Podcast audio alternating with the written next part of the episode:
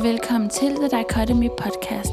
Et lille sted i æderen, hvor vi snakker manifestation, human design, holistisk livsstil og en masse andre emner i den dur. Jeg er din vært, Luca Sofia, og jeg er manifestationsguide, human design reader og psykomotorisk terapeut.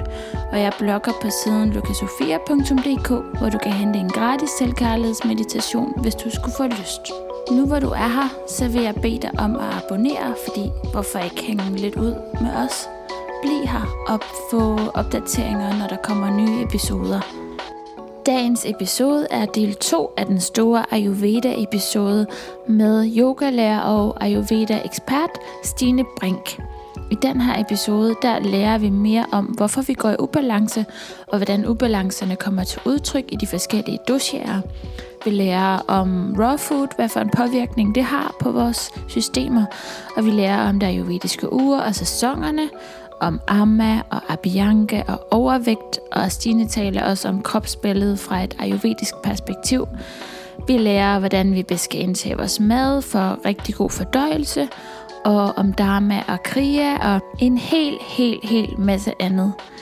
Del 3, altså den sidste del af den store Ayurveda-episode, udkommer inden ugen er omme, så husk at følge med der. Nu vil jeg byde velkommen til Stine Brink, som du kan finde på Instagram under navnet Stine Brink, og du kan også finde hende via hendes side stinebrink.com.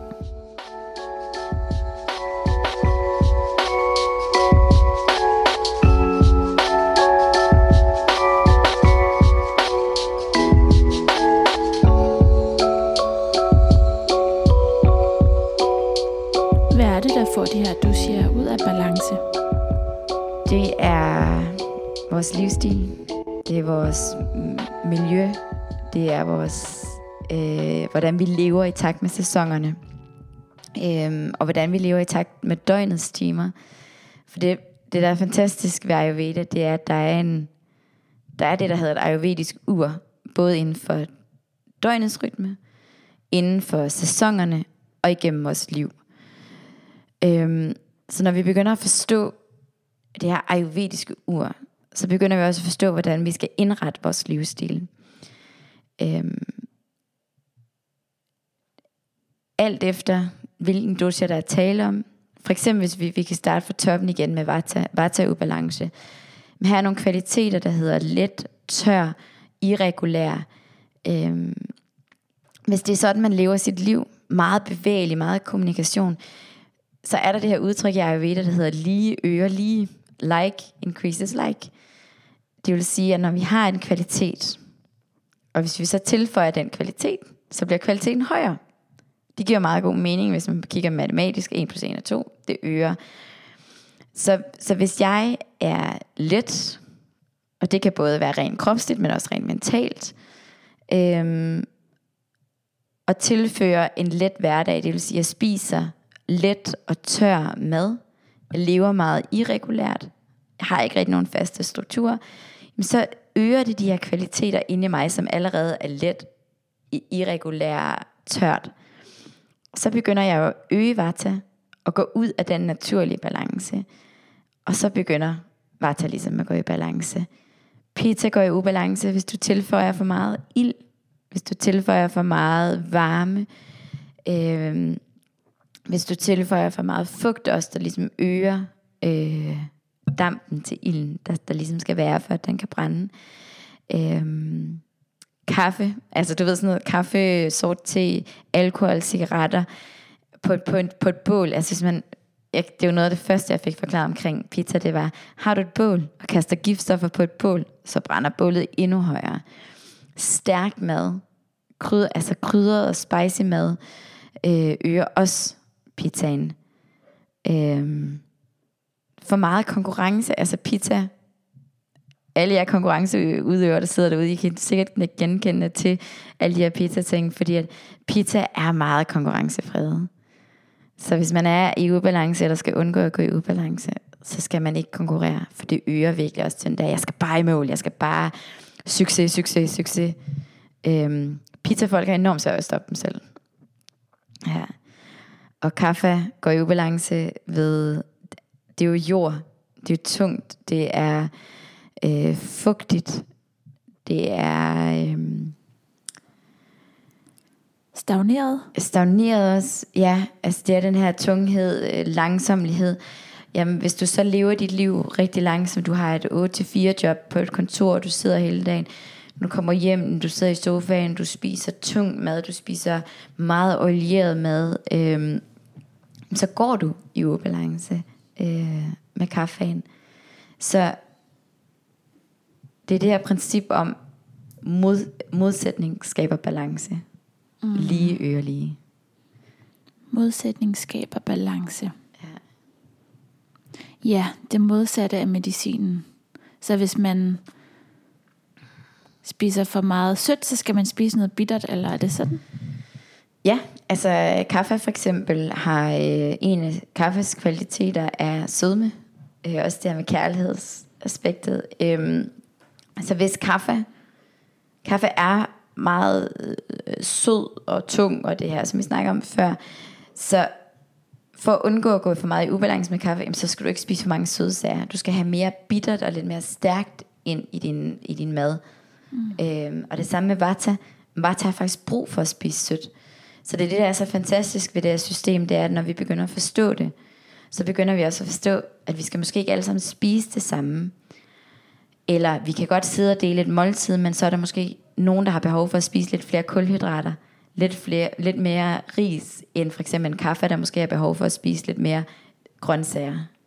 Hvad så hvis vartagen spiser noget sødt, fordi den har brug for det, men kommer til at overgøre gøre det, spiser for meget sødt? Mm. Det er det, der er sådan, øh, meget interessant ved det, fordi at mm, vi kan gå i ubalance af alle sider, og, og jeg kan snakke så meget om det her, fordi jeg har gjort alle fejlene. Jeg har virkelig gjort alle, alle fejlene, og, og, og det er sjovt, når jeg godt ved om det, og, men jeg har åbenbart skulle afprøve alle jeg ting på mig selv. Øhm, når Vata får for meget af det søde, altså det var det her med, at, at når Vata får for meget sødme eller for meget jord, så kan Vata faktisk også blive en manglende Vata. Så det handler om, i hvor høj grad vi har Vata, og i hvor høj grad vi er i ubalance med det, og hvad vores anden dosha er.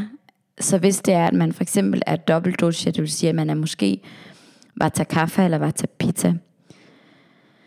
Så hvis man er Vata Pitta og øger sødmen i sit liv, så man lidt bedre kunne håndtere at gå i for meget sødme, fordi at pizza også har brug for det søde.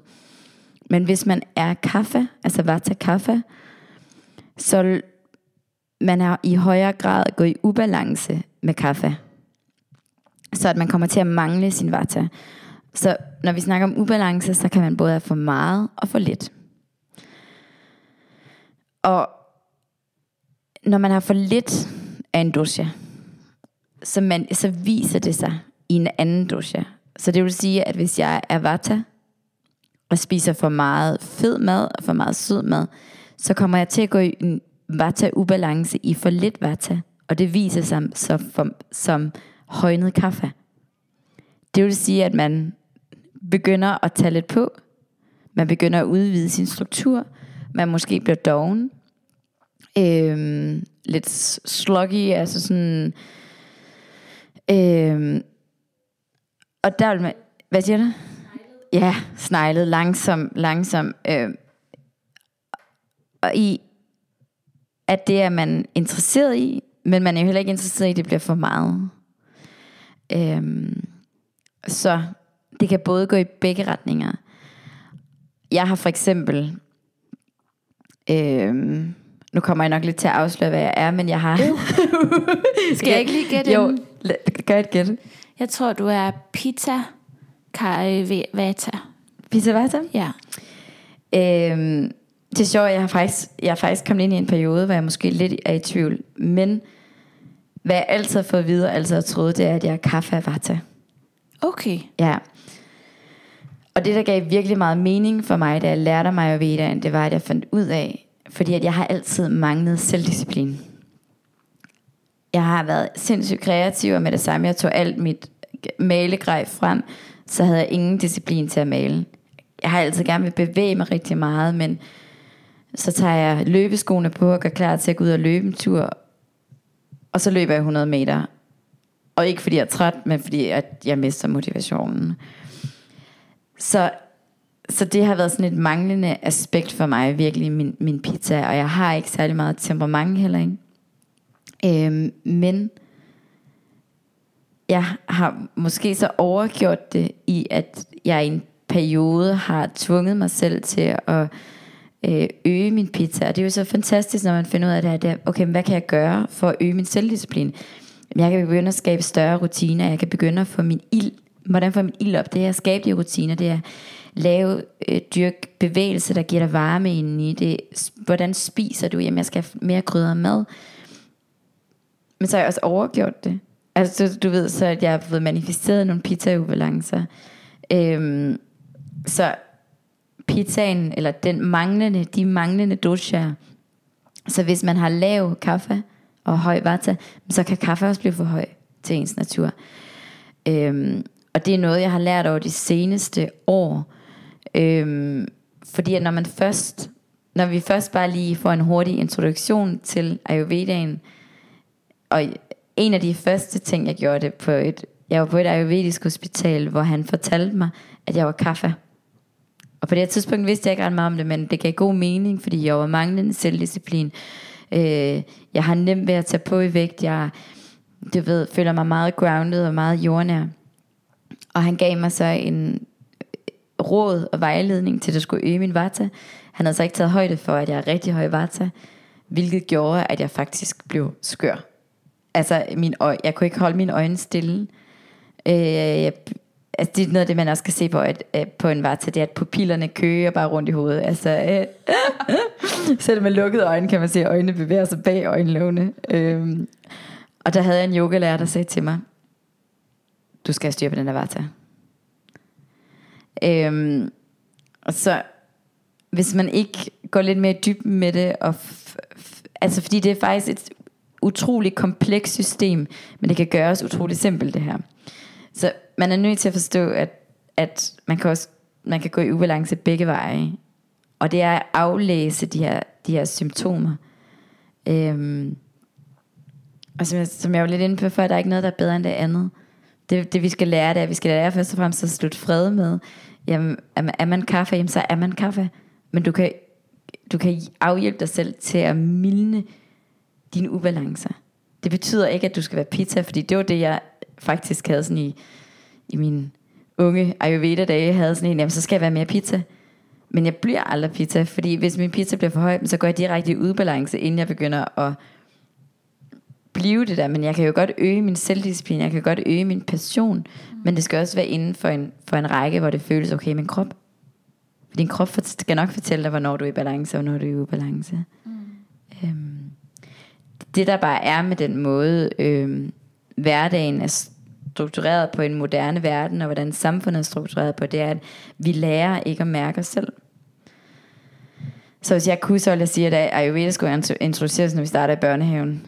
Det er, hvordan, hvordan lærer børn at mærke dem selv? Hvordan lærer vi som teenager at forstå, hvorfor at jeg ikke kan være en størrelse 36, eller hvorfor at man er en lille størrelse og ikke kan få store bryster? Altså sådan, at, at vi kan lære at acceptere, hvordan vi er, og lære, hvad kan jeg så gøre for at leve i balance, fordi at det er jo fuldstændig ligegyldigt, om vi er har sixpack, flotte bryster, rund numse, hvis vi har øh, halsbrand eller mavesår, eller lider af angst, eller ligger med en depression. Depression er ofte forbundet med kaffe. Det sagde jeg ikke tidligere, men øhm, du ved, så det er jo fuldstændig lige meget, at vi går for det der ideelle udtryk, hvis det faktisk fører til, at, at vi ligger og har de her ubalancer. Og det der sker øhm,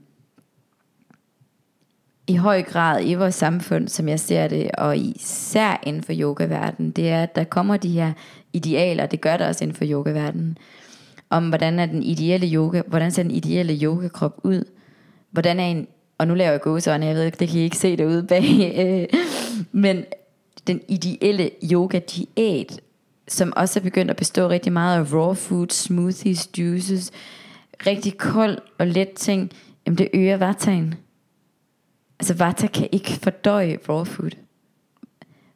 Og det var lidt som jeg fortalte dig, inden vi gik i gang, at da jeg levede som veganer, det var faktisk rå veganer, der fik jeg nærmest ikke lukket et øje om natten, fordi min energi var så høj, at jeg var sådan helt nærmest vibrerende citrende. Der Ja. var bare så meget vata ubalance, tænker Ja. jeg.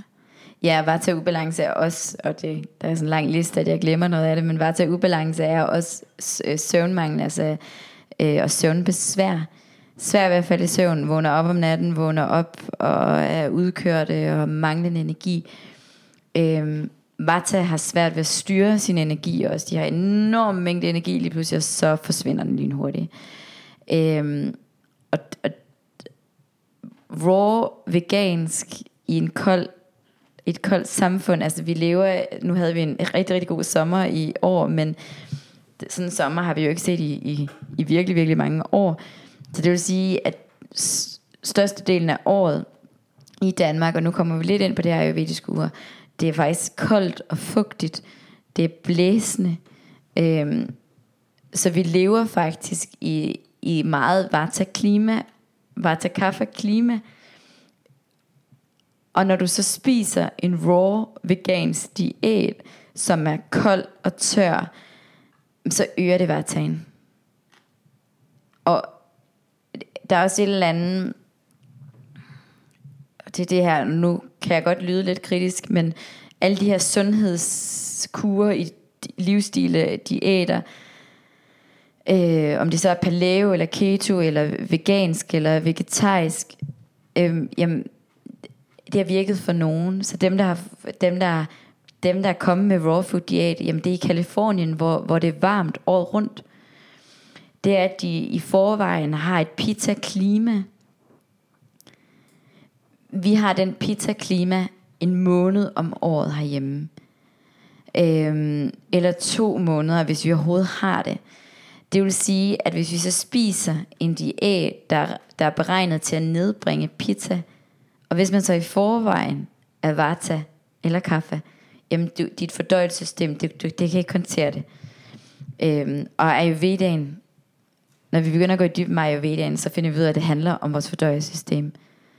Altså 70-85% af vores sygdomme er manifesteret i et fordøjelsessystem, der ikke fungerer. Øhm, og det udvikler sig bare til det. Så det er den her med,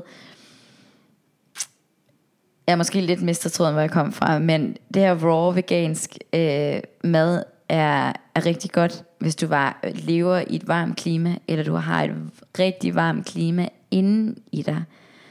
Øhm, men min måde at anskue ayurvedaen på, og hvad de fleste ayurvediske læger siger, så har størstedelen af befolkningen rigtig svært ved, ved, ved raw mad.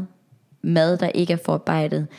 Hvis det skal være raw, så skal du være enormt øh, skarp på smagene og konsistensen. Øh, der er en ayurvedisk læge, som jeg lige på stående fod har glemt navnet på, men han har skrevet en bog, der hedder Conscious Eating og Spiritual Nutrition, som arbejder ud fra, øh, fra en mere raw diæt. Men han lever også i, i, jeg mener han er fra Kalifornien, men det handler også rigtig meget om, at, at rigtig meget tilberedning af det her raw mad, så vi rent faktisk kan fordøje det. Så hvis man sidder derude og gerne vil raw, så kræver det virkelig, virkelig meget omhu og forberedelse, hvis du skal kunne gøre det ud fra et ayurvedisk perspektiv, og uden at manifestere de her ubalancer, der kan ske, når vi ikke kan fordøje vores mad. Mm, tak for den info omkring raw food. Den er rigtig brugbar, tænker jeg, især for, ja, for mange, fordi der er jo nok mange, som kan føle, at de skal hoppe med på i hvert fald prøve ting af, men det her med at få fokus på, hvordan man selv individuelt trives bedst, det er jo nøglen.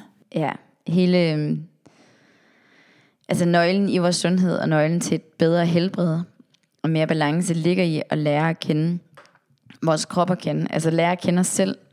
Både vores tankemønster, men også vores fysiske øh, signaler, kroppen sender. Øhm, og jamen, det er godt at blive inspireret af nogle nye trends, men det er ofte en trend, der har virket for en, eller for en gruppe. Øhm, og det er bare, altså jeg ser det som, altså jeg, jeg, jeg bliver bare mere og mere passioneret om det, fordi jeg ser bare flere og flere, der går i ubalance. Og jeg ser desværre, som, som yogalærer kommer jeg i rigtig mange yogamiljøer, jeg kommer i rigtig mange spirituelle miljøer. Jeg ser desværre, der er bare så meget ubalance selv der, fordi at der er en eller anden idé om, at vi skal have en krop, der ser pæn ud i en sportsbh og et par leggings. Vi skal have en flad mave, vi skal have se tynde ud. Jamen det er en typisk vata-krop. Altså den der yoga-ideal billede, altså hvis du går ind og hashtagger yoga på Instagram, så er det det du ser. Du ser en vata-krop, du ser en vata-pita-krop. De lever desværre også. Altså du ved, så ser du, hvad de spiser. De spiser en green smoothie eller sådan et eller andet. Men det du ikke ser, det er, at der er mange i høj grad, der har angst og bekymringer, søvnmangel, øhm, lette, urolige øh, joints, eller hvad det hedder, led. Øhm, det er bare det, man ikke ser af det. Og det ser jeg desværre. Jeg har selv haft problemer med angst, fordi jeg selv har været for meget, altså jeg har høj vata, jeg har selv været for meget bevægelighed. Øhm, og jeg ser desværre rigtig, blandt rigtig mange af mine bekendte, men også faktisk store internationale yogalærer, hvor jeg har fået lidt insiderviden, hvor, hvor jeg ved, at selv de ligger med stress, selv de ligger med angst. Øhm, og det er jo ikke kun i yogaverdenen. Ja, øhm, vi lever i sådan en, som jeg ser det, lever vi i en vata pita ubalance verden. Øhm, hvor at vi måske, altså der er også meget overvægt, rigtig meget overvægt, rigtig meget kaffe, men jeg ser angst som et større problem end depression for tiden. Så før vi gik i gang, så talte vi også lidt om, hvad jeg kunne være. Og lige da vi holdt en lille pause, der testede du mig. Hvad, hvad kalder man det, den form for test? Det er en pulsdiagnose. Mm. Øhm, jeg er ikke super skarp i det, ikke så skarp som jeg gerne vil være. Øhm, jeg er i gang med en yderligere uddannelse inden for det, så, så jeg forhåbentlig bliver meget bedre. Men når man, man kan teste via sin puls på sit håndled, øh, Øh, sin, både sin lige nu og her, øh, sammensætning af dosjerne, men man kan også gå ind og teste, hvad er din pagriti, altså din natur. Og det gør man ved at holde tre fingre på, øh, på, øh, på håndledet, og så kan man mærke, hvilken finger du kan mærke pulsen i, at der din dosha er. Eller der, hvilken dosha der er fremtrædende. Du kan få rigtig meget viden gennem det. Øhm, noget af det, der kan give endnu større viden, er tungeanalyse. Kig på strukturen. Øh, men der er ligesom sådan nogle steder i kroppen, der, der, der viser, vores sandhed lidt, der ligesom sådan afsløres. Øhm.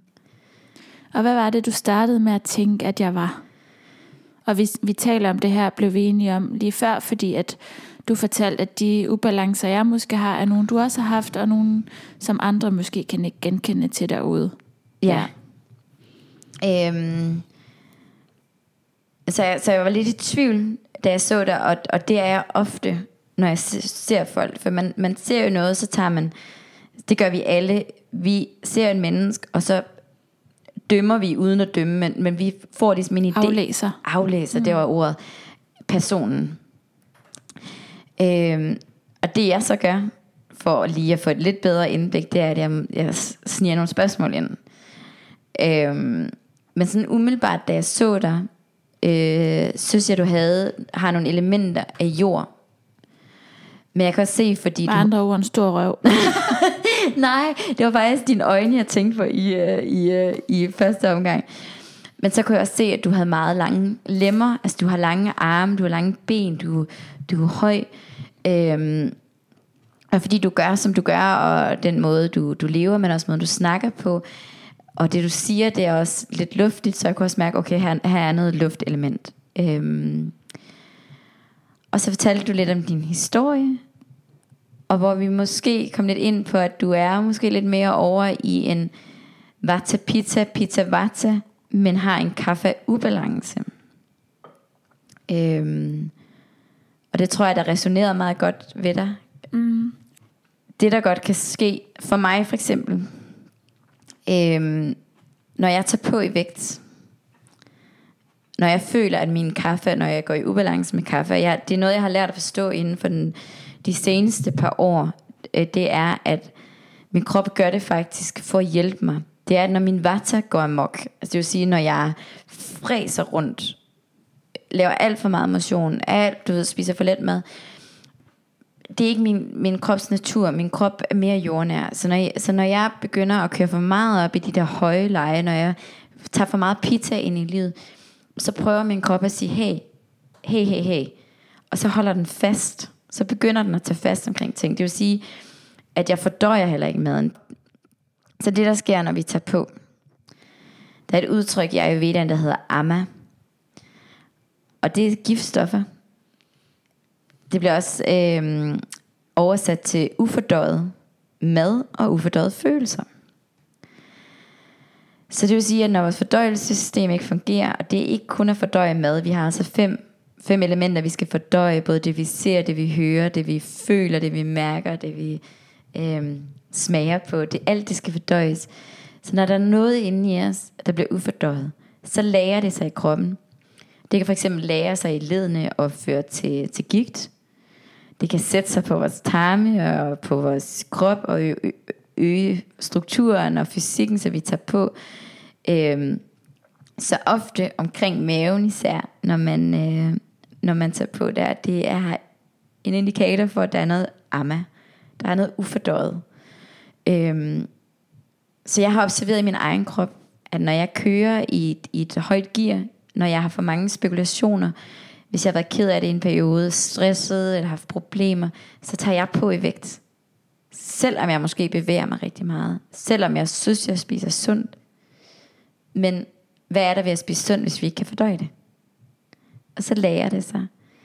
Øhm, så nogle gange, især hvis man er varta og tager på, så kan det faktisk godt hjælpe at give ro til kroppen. Få, få, få nulstillet, give, give plads til, at fordøjelsessystemet igen kan begynde at fordøje. Giver det her mening i forhold til sådan din, din ubalance? Øhm, det, ja. Altså, hvad, så, så dit spørgsmål går på, om det der med, at, altså om det er noget, jeg gør allerede, giver det ro, eller om det er noget, jeg føler mig tiltrukket af? Nej, mere at da du fik, da vi snakkede om, du gik i ubalance mm. i år 2010, kan det plads, du var det sådan Ja, det var der, hvor at jeg lige pludselig tog over 10 kilo på meget hurtigt. Ja. Mm. Og det var meget sådan sødt. Ja. Virkelig sådan sød med ja. cookie monster. Ja. Øhm. Ja, så mit spørgsmål var, om du kan genkende til, om der har været for meget mental aktivitet, for meget bevægelse. Dengang, Ja, nej, det var et forhold, jeg ikke kunne få mig ud af. ja, Så det var noget, jeg skulle have gjort, som jeg var færdig med, og ligesom overhørte, fordi at jeg ikke følte, jeg nok ikke havde højt nok selvværd til at tage mig ud. Altså det var ikke noget øh, dårligt forhold, det var Nej. bare færdigt for ja, mig. Ja, Og så i stedet for at fjerne mig og ligesom tage konsekvenserne, så sp- overspiste jeg chokolade.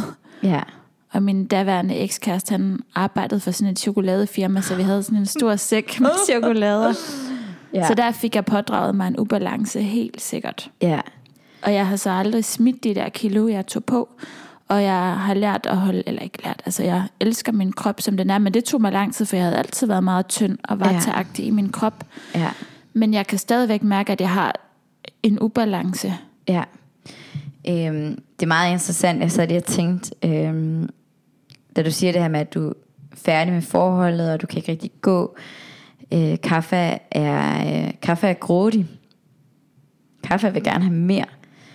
Øhm, kaffe, altså kaffetyper er ofte sådan meget materielle. De, har, de kan godt lide, at de har pæne ting, men de kan også lide at have meget samler. Og det samme med følelser. Øhm, og at kaffe er kærlighed. Så den her med, at du er færdig med et forhold, men, men ikke helt ikke helt i stand til at gå, at din, din krop ligesom var lidt grådig omkring det. Altså, du, du vil gerne blive, du vil gerne have noget mere. Kærligheden kom så fra chokoladen. Altså, hvis du, du forstår, at det blev sådan en erstatning næsten. Øhm, og når man så er i noget, og hvis man er ked af det og ikke er i stand til at kan gå, så det her med at lige øre lige, så du har måske været i sådan en blød kaffeperiode af dit liv, og den så begynder at gå i ubalance, så begynder du, du at crave mere sød. Altså fordi at vi vil jo ofte gerne have det, der, vi, vi vil ofte gerne have det, der ikke er godt for os. Mm. Altså for eksempel Vata kan godt lide at spise råmad, og Vata kan godt lide bevægelse. Men, men for at sikre, eller for at forebygge, så, så, så er vi nødt til at inkorporere ro. Mm. Det samme for ikke at gå i ubalance med kaffe, det er, at vi er nødt til at inkorporere bevægelse. Så det der, det er også i, i overført betydning, du skal have bevæget dig væk. Ja, og ja. det var også bare en meget kaffe-periode, fordi jeg var i Australien, ja. i Tasmanien, og jeg kunne ikke finde et nyt job. Hej. Øh, jeg, havde ikke, jeg kendte ikke nogen i området, vi var lige flyttet, og øh, jeg sad bare ned og åd chokolade. jeg lavede også noget andet, ikke? men sådan ja. overordnet set, så var det meget, meget kaffeagtigt, og det hudede jo ikke mit, min, mit Vata-system Nej. på nogen måde. Nej. Øhm, når man er altså, som jeg umiddelbart tror, du er meget Vata af natur, øhm, for at når vi tager på som Vata, så kan det også godt være en måde, hvorpå kroppen prøver at give os tyngde. Øhm, hjælper os til at bevæge os mere ned. Og så er det jo så, at man har overgjort det. Øhm, en måde, hvorpå man kan begynde at bevæge. Fordi man skal også passe på, så hvis, så, så hvis du vil få et forsæt, hvis du gerne vil tabe dig, jamen så skulle du spise let mad og gå ud og bevæge dig rigtig meget. Men det hjælper jo ikke din vata. Så vil du begynde at opleve vata ubalance, du vil blive meget distræt, du vil miste søvn, du vil øh, måske få mange flere bekymringer, og måske helt over i leje af angst. Det er det, der sker, hvis vi er vata, overvægtige vata, og begynder at spise vata-øgende diæt, for det er en slankekostdiæt, er vata-øgende. Øhm, hvor mit, mit, forslag, mit forslag til dig vil være at hjælpe dig selv til at give dig selv struktur, så, så ligesom afgrænse kroppen. Start dagen, når du vågner, med at give dig selv massage. Abhyanga. Abhyanga, ja. Enten med olie, som traditionel Abhyanga, jeg vil foreslå til dig, alt efter Altså hvis du føler, at din vata er høj, så tag opvarmet sesamolie. Hvis du mærker mere pizza ubalance, koko, kokosolie. Kaffe er godt med mandelolie eller helt uden olie. Øhm, men hvis, hvis man ikke engang kan, altså det der med, okay, hvad er ens overskud? Fordi er det helt nyt for dig, og er det helt nyt for en, at skal, skal pleje sig selv på den måde, jamen så også bare uden olie, men virkelig bare mærk din krop. Sæt gang i systemet. Giv dig selv grounding som det første, du gør om morgenen, og sæt cirkulationen i gang. Øhm, for det vil give, det, det vil give din vata en tryghed. Øhm, og det vil også give vata ro til ligesom at kan give slip for kaffeubalancen. For det er det, der er så svært, øh, når man er, altså fordi mit problem er også at være kaffe vata, det er, at jeg hele tiden vækster mellem de to. Så når jeg prøver at nedbringe min kaffe, hvis man ikke er forsigtig, så øger du din, din vata, og så går du i vata ubalance. Hvad hjælper vata for at komme ned? Jamen det gør kaffe. Øhm, så det er det der med at kan give sin vata ro, til at kan turde give slip for kaffen. Så hvis simpelthen ved at øve sig på at slappe mere af, give sig selv massage, øhm, spise let mad, men opvarmet mad, så kan man begynde at bevæge den kaffeubalance ud. Mm. Ja, mit mål vil aldrig være for at tabe mig. Nej. Men måske ja, bare for at bringe balance. Ja. Mm. Så det er også det der med, at Altså det tænker jeg meget, at, at målet er jo ikke at være tynd. Altså sådan, øh, målet er at være i balance. Altså sådan, hvis man, hvis man kigger på sådan en som, som for eksempel, men det med, når man kigger på Beyoncé for eksempel. Ja, hun har en flot flad mave, men hun er jo enormt brede hofter, store bryster, og noget af det, altså virkelig Gud inde symbol, hvor at en med smalle hofter, ingen bryster, kan være lige så smuk og gud symbol, hvis man bare sprudler. Og, og vi sprudler og ser godt ud, når vi er i balance, øh, når, vi, når vi lever i takt med vores natur. Øh, når vores fordøjelse, så vi kommer tilbage til fordøjelsen her, øh, når vores fordøjelse er god, når vores fordøjelses ild er oppe, så, så har vi gnister i øjnene, vores hud gløder, øh, og vi ser sunde ud. Så i mine øjne, der sundhed er ikke om, hvorvidt man har en sixpack eller ej, men, men hvordan ser huden ud, hvordan ser øjnene ud, hvordan ser tungen ud, og hvad er ens, er man optimistisk omkring livet, eller er man, er man træt i løbet af dagen, er man nedkørt, er man, så fordi at, som mennesker vi er lavet til at kan, kan holde til at leve en hel dag, inden vi skal hvile igen. Øhm, så det der med, at man udkører klokken 2, 3, 4 stykker, så er der måske en ubalance. Er du ikke, er du ikke frisk, når du vågner om morgenen efter 8 timers søvn, så, så, er der måske, så har du måske gjort noget dagen før, der ikke har været helt i balance med dit eget system eller med naturen. Mm, men jeg kan, det kan jeg ikke høre uden alligevel også at sige, eller så er du projector, og så, så foregår tingene på en helt ja, ja. men ja, ja. fint budskab. Men det er mere at forstå, øhm, fordi er du projector, eller skal vi sige vata, jamen så skal du forstå, at vi fungerer på forskellige måder. Der er mig har ikke brug for lige meget søvn. Øhm, men for eksempel en vata, vata-person bliver, bliver enormt hurtigt udkørt. Jamen hvad skal der så til, for at de kan holde lidt bedre på energien, for ikke at falde ned i et hul klokken 4? Øhm, jamen hvordan kan vi så tilrettelægge dagen?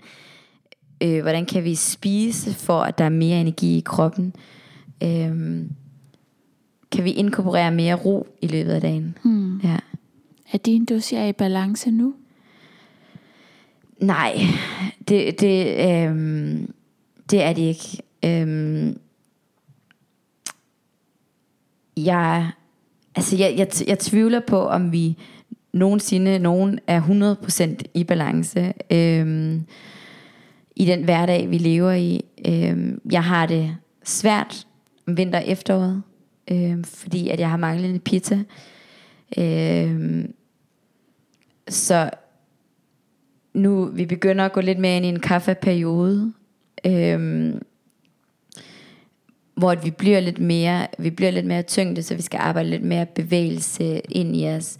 Men jeg vil sige, at jeg er i væsentligt bedre balance, end jeg var for eksempel for to år siden. Øh, men det er også fordi, at, at når jeg går i ubalance, så kan jeg mærke ubalancen, så kan jeg acceptere, at den er der, jeg kan forstå, at den er der, og jeg ved, hvad jeg skal gøre for at den øh, kan blive afhjælpet, eller blive forebygget til, at den ikke manifesterer sig. Øh, altså for eksempel, når jeg, hvis jeg kan mærke, at der er en forkølelse på vej, eller jeg er slim i lungerne, eller sådan, så ved jeg, jamen jeg er nødt til at skal gøre noget, der bringer min kaffe ned.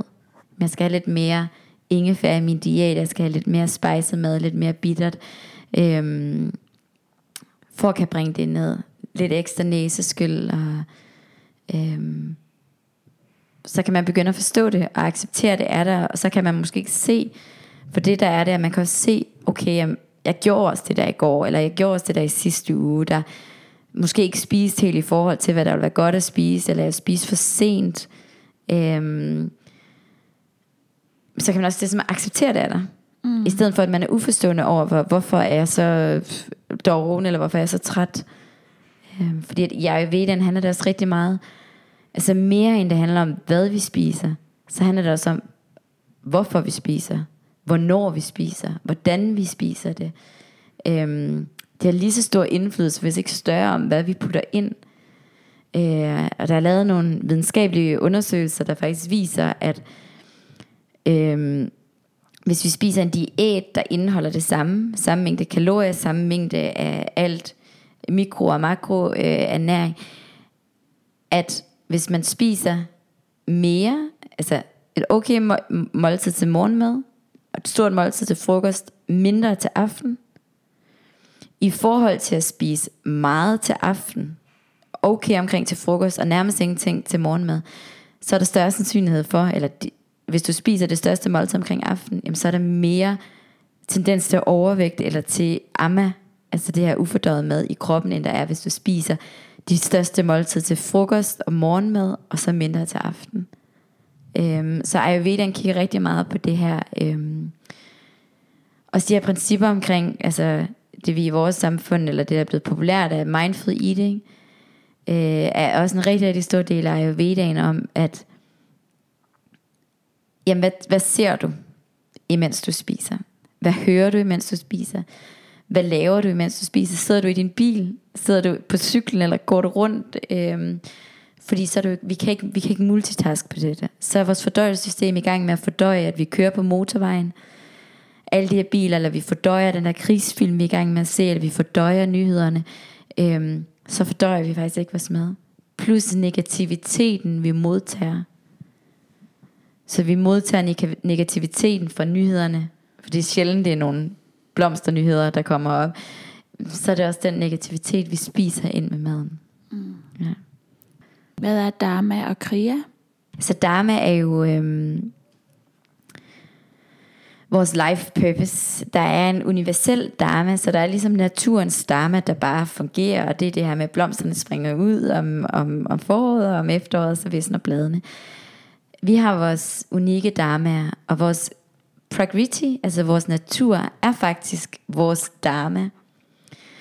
Øhm, der er nogen, alt efter hvordan vores dusje er sammensat, så er der nogle ting, der er nogle livsformål, vi har, der er anderledes i forhold til andres. Øhm, så det er ligesom vores, vores dharma, øhm, kan både være, hvad vi skal opnå rent arbejdsmæssigt, men også hvordan vi skal leve vores liv. Øhm, kriger er vores actions. Øhm, vores, de handlinger, vi tager ud fra vores dharma.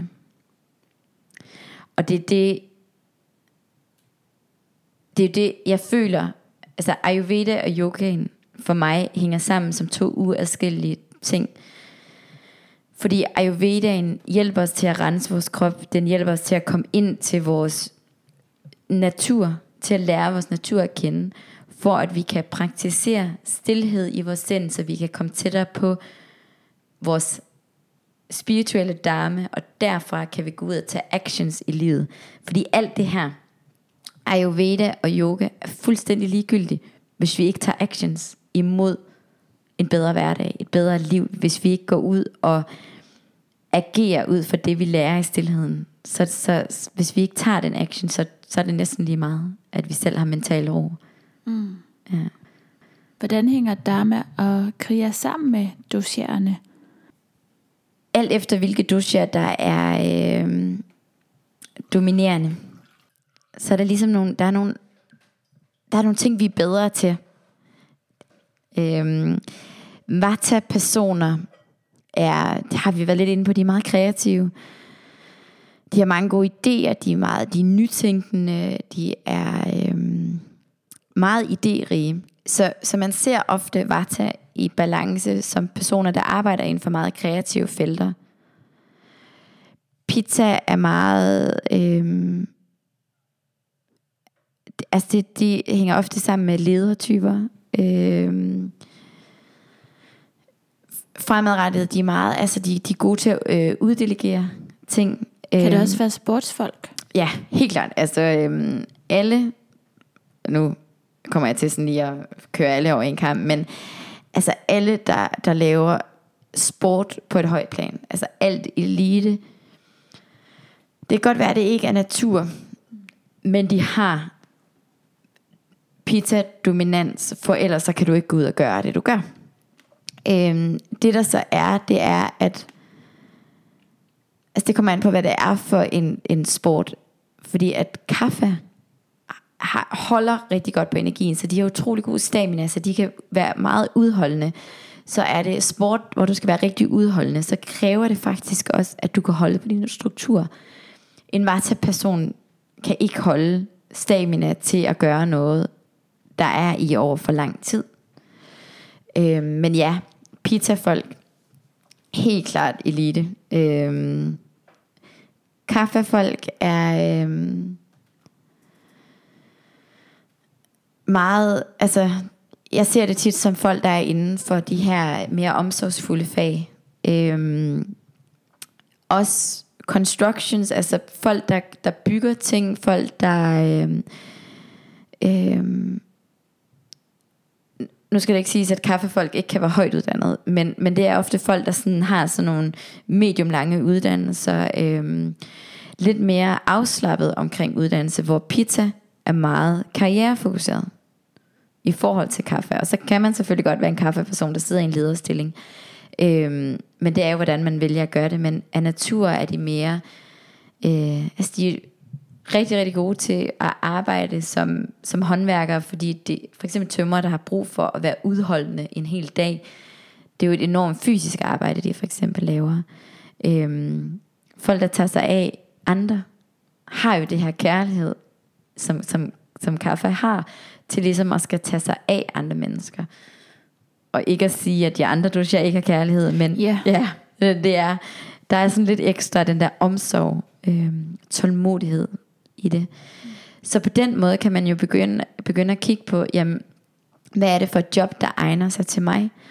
Øhm, der er rigtig mange, altså det her med at droppe ud af uddannelser til uddannelser.